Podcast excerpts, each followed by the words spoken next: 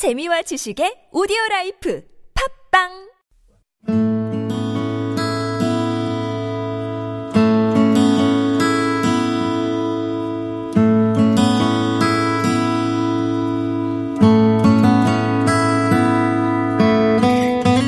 빨간 우체통 하면 떠오르는 사람, 바로 집배원 아저씨죠. 손편지를 써서 보내는 일이 많았던 예전에는 집배원 아저씨의 방문이 가슴 설레는 일 중 하나였습니다. 언제부턴가 이메일이 상용화되면서 집배원 아저씨에 대한 기억도 조금씩 사라져 갔는데요. 새삼 뉴스를 통해 전해지는 집배원 아저씨의 안부는 뜻밖의 많은 생각과 충격을 마주하게 합니다. 최근 과중한 업무에 시달리던 30대 집배원이 돌연사하면서 살인적인 업무 강도에 대한 비판이 잇따르고 있습니다. 지난 5월 13일 출근을 앞둔 월요일 아침 충남 공주 우체국에서 무기계약직으로 일해왔던 34살 이은장 집배원이 집에서 잠을 자다 숨진 채 발견되었습니다. 공주 우체국 고 이은장 동지를 비롯한 순직 우정인과 노동 열세에 대한 묵념 있겠습니다. 일동 묵념 6월 7일 오후 7시 세종문화회관 앞에서 열린 집배 노동자 처우 개선 촉구 집회에서는 이은장 집배원의 명복을 비는 묵념 시간도 가졌는데요. 현장을 지켜보는 시민들을 만나봤습니다. 공주에서요? 아, 그 뉴스는 못본 것 같아요. 최근에 제가 뉴스를 잘 못 봐서. 과로사. 우리나라 노동 환경이 아직 많이 열악하구나. 그 생각이 많이 들죠. 과로사로 돌아가시는 분들이 많다고 들었어요. 동참하고 싶습니다. 처우가 좀 개선됐으면 좋겠습니다. 너무 안 됐죠. 젊으신 분이 돌아가셨대요. 어, 근데 그건 아닌 것 같아요.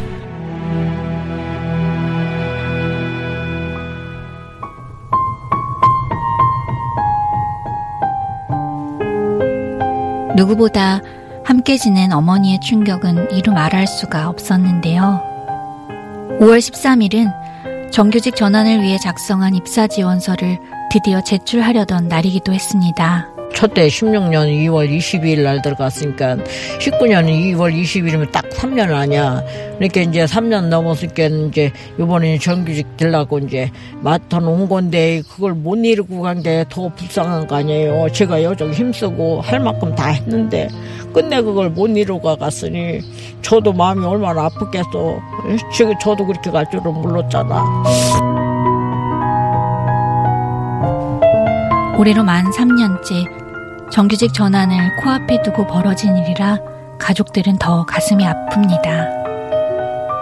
전국 집배 노동조합에 따르면 고인이 하루에 배달한 우편 물량은 이동 거리가 많은 농촌 지역임에도 1200여 건에 달했는데요. 이는 집배원 평균 물량인 1000건보다 200건 가량이 더 많은 양이었습니다. 산골이 말아가지고 불악을 바꾼다더니 또 조금 더 먼 뒤로 바꿔놨더라고요. 더 불편하대요. 길도 험하고. 그러니까 이제 2년 넘게 다니다가 차로 좀 바꿔주시오 하니까는 9월이면 차 빼준다더니 11월 달에서 차가 나왔더라고요. 작년. 편한 게 아니야. 이 오토바는 집 앞 문 앞까지 갈 수 있지만 차는 못 가잖아요. 그래가지고 그걸 짐을 들고 가기 엄마 더 불편해. 요즘은 일반 우편물보다는 등기나 택배가 많다는데요.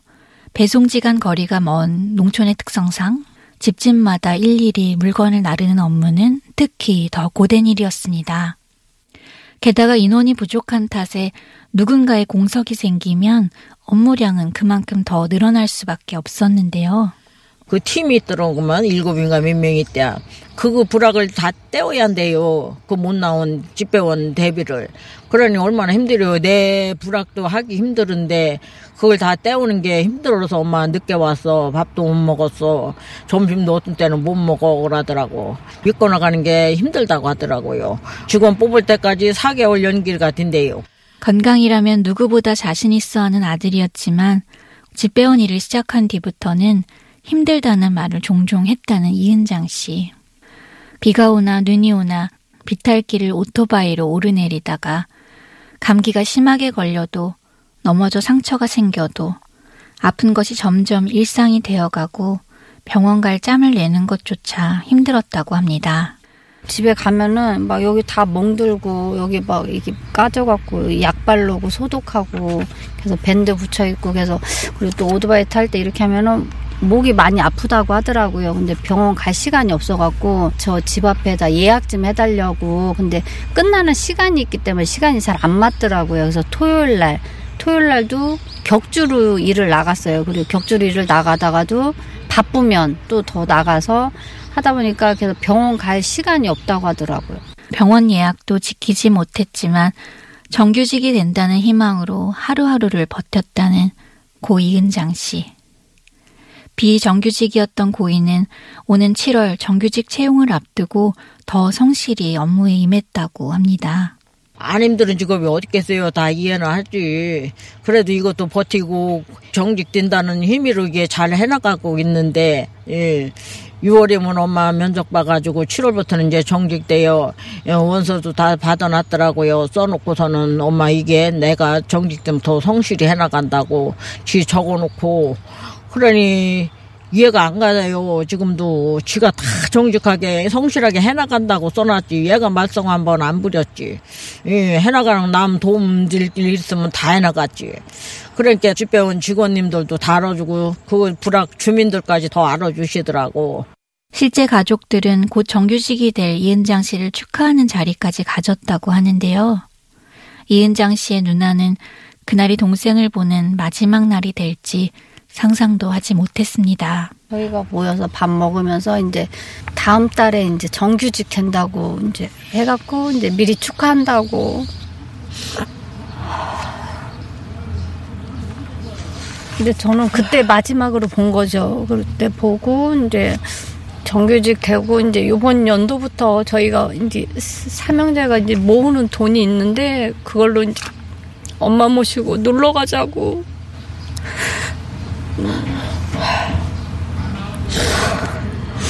그랬는데 못 가게 됐어요. 그게 마지막 얘기였던 것 같아요.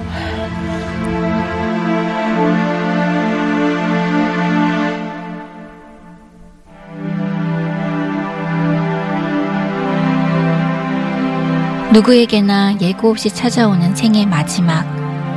하지만 누구보다 건강하고 착실했던 아들을 앞세우게 될 줄 꿈에도 생각하지 못했던 어머니는 지금도 그날의 순간순간이 후회로 밀려옵니다. 그날이 초파일아니요. 저는 저리 가서 있다가 종일 있다 저녁 먹고 8시 반쯤에 들어와서 이제 피곤하니까 닦고서 누워 있었어요. 그다음에 10시 조금 지났나 눈을 감았다 떠보니까 이제 문 투미로 불 켜 있는 게 보이잖아. 아이고 내가 왜 안 일어나 봤나 그게 후회해요. 그러다가 제가 그냥 잠들었어요. 그래가지고 12시 10분쯤에 이제 일어나서 소변 보러 가니까는 빨래 넣었던 걸 계속 가방에다 출근 준비를 다 싸놓고 원래 애 방은 안 열어보잖아요. 조금이라도 더 자게 11시쯤이면 자더라고요 얘가. 그래가지고서는 그냥 들어가 잤죠. 그래 아침에 6시 50분이면 일어나는데 근데 어째 7시가 돼도 안 일어나요. 제가 들어가 봤어야 하는데 조금이라도 더 자게 하라고 안 깨우고 그냥 말았지. 어째 8시가 다 돼도 안 일어나요. 그래가지고 밥 먹다 말고서는 들어가 보니까 벌써 손이 차고 온 거예요. 그린 기가 막히잖아. 옆구리 이렇게 자고 있으면서 기가 막혀가지고 은장은장하고 막 잡아 흔들어도 이 대답을 안 하고 또 차가우니 이어가 가야지. 그래가지고 얼른 그냥 큰아들한테 전화를 했더니 엄마 심장 좀 빨리 눌러줘. 야 차가워 안 돼요.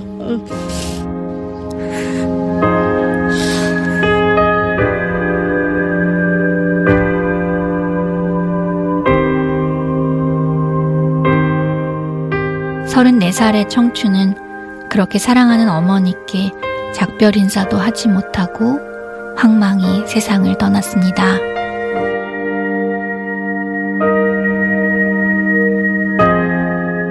생때 같은 아들을 하루아침에 떠나보내고 매일을 눈물로 보내고 있는 어머니. 고 이은장 씨의 동료 집배원들과 유족은 고인의 죽음이 과도한 업무로 인한 과로사라며 순직을 인정해 줄 것을 촉구하고 있습니다. 이게 과로사라는 게 예? 금방 하루아침에 나는 건 아니잖아요. 다 불쌍해 지금 젊은 사람들께 가고 집 배운 나머지 또 이런 이런 일이 날까봐 너무 지금 서글퍼요. 건강이나 안 좋았어야지. 헌혈도 얼마나 많이 했는지 3년 한 게 32번인가 5월 5일까지 했더라고요.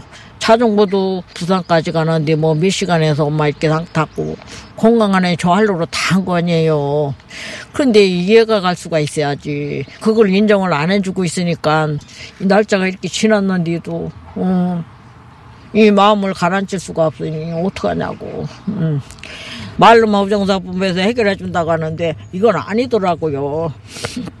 솔직하게 해주고 서로 마음 편하게 해결해주면 이렇게까지 걱정 안 하잖아요. 그 다음 주 일주일 있다 해준다더니 예, 또 안 해줘요. 동료 집배원들과 유족들은 우정사업본부에 대한 전국적인 특별근로 감독 실시를 노동부에 요구하고 있는데요.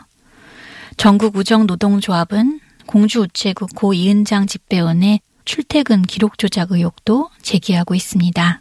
처음에는 준다고 해놓고 몇 번, 두 번인가 미뤘어요. 미루다가 그 다음에는 이제 못 주겠다. 직접 눈으로 확인을 해라. 왜 그걸 보려고 하냐면 출퇴근 기록 시간을 적어 놓잖아요. 그거랑 안 맞는다는 거죠.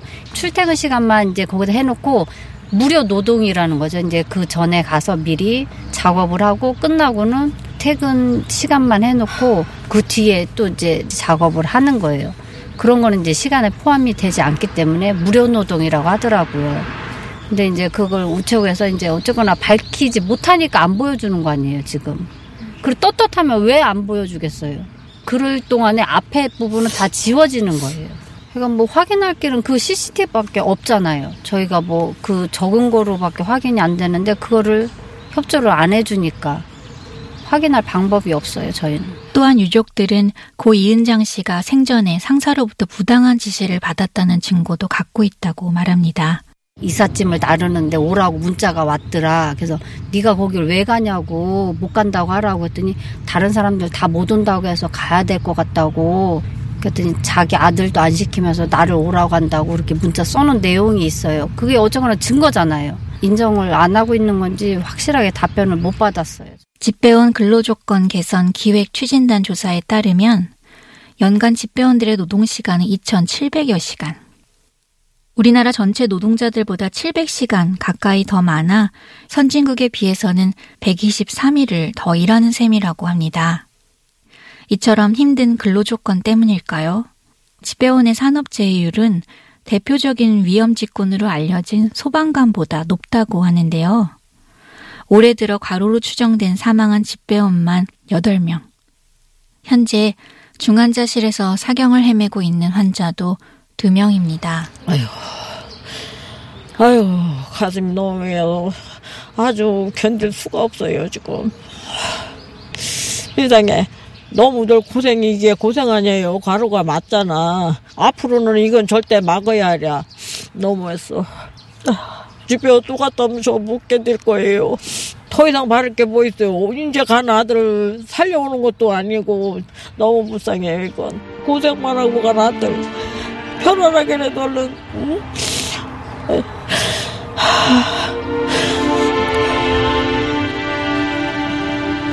아들을 떠나보낸 지 꼭 한 달째.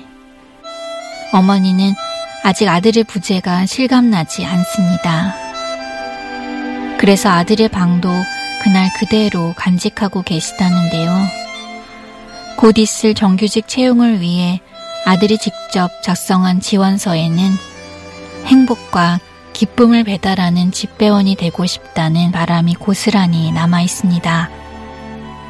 비록 아들은 꿈을 이루지 못하고 떠났지만 어머니는 아들의 못다 이룬 꿈을 그의 동료들이 이룰 수 있기를 다시는 과로라는 이름으로 쓰러져 가는 일이 없기를 간절히 바라고 있습니다.